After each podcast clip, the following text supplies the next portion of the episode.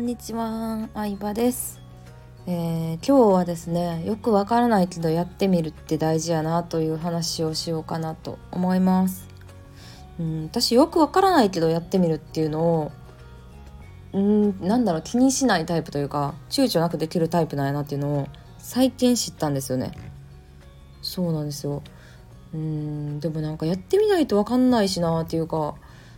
うんそれも一つの失敗を恐れないになるんかなって思うんですけどなんでじゃあよくわからないものにみんな手を出さないかって言ったら失敗したくないからじゃないですか。うんこの間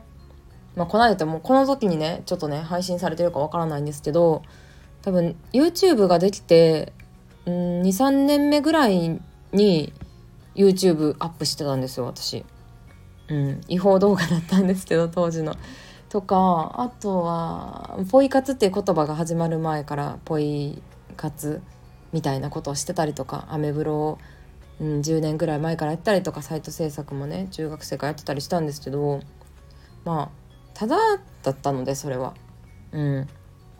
全然ね何のデメリットもないというか、まあ、とりあえずやってみようみたいな感じでなんかやってみないとわからないなっていうのは思いますね。うん、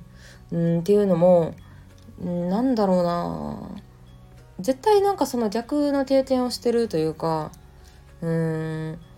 私ね就活全然うまくいかなかったタイプなんですけどね。うん。なんか実際さ仕事できるかどうかをさ面接で判断するわけじゃないですか。就活って。でも働いてみんな分かんなくないですか？でもめっちゃいっぱい就活の面接で押したんですけどでもその反面さこう自己 PR の上手い人口が上手い人がどんどん決まっていって悲しいなって思いをしたんですけどでもそれうんなんかそういうアピールがうまくない商品とかサービスでもいいものっていっぱいあるしなって思うんですよね。でそういうものにいち早く出会えたら結構得だとも思っててうん。脱出ゲームとかもそうなんですよね。脱出ゲームとかも本当名前からして怪しいじゃないですか。意味わかんないじゃないですか。なんかだから面白そうやなって思いました。そうそうそう。だからよくわからないけどやってみるっていうのをねあの月1個はねやらないとなとは常に思ってますね。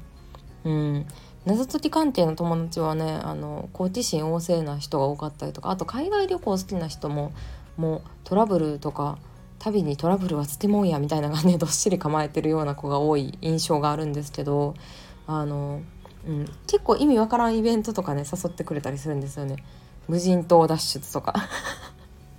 怖いじゃないですか。でもあの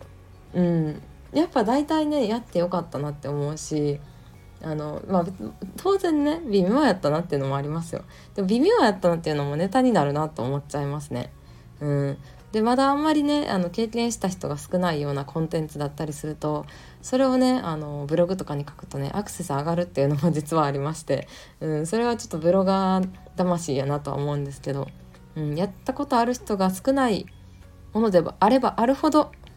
自分のねブログしか感想を書いてる人がいないので上がるみたいなのは、えー、結構あったりはしますね。うん、なのでよくわからないけどやってみるっていうのをえー、毎月1個やろうっていうのを目標に決めてるので、はい、一緒に何かチャレンジしましょう。今日もありがとうございました。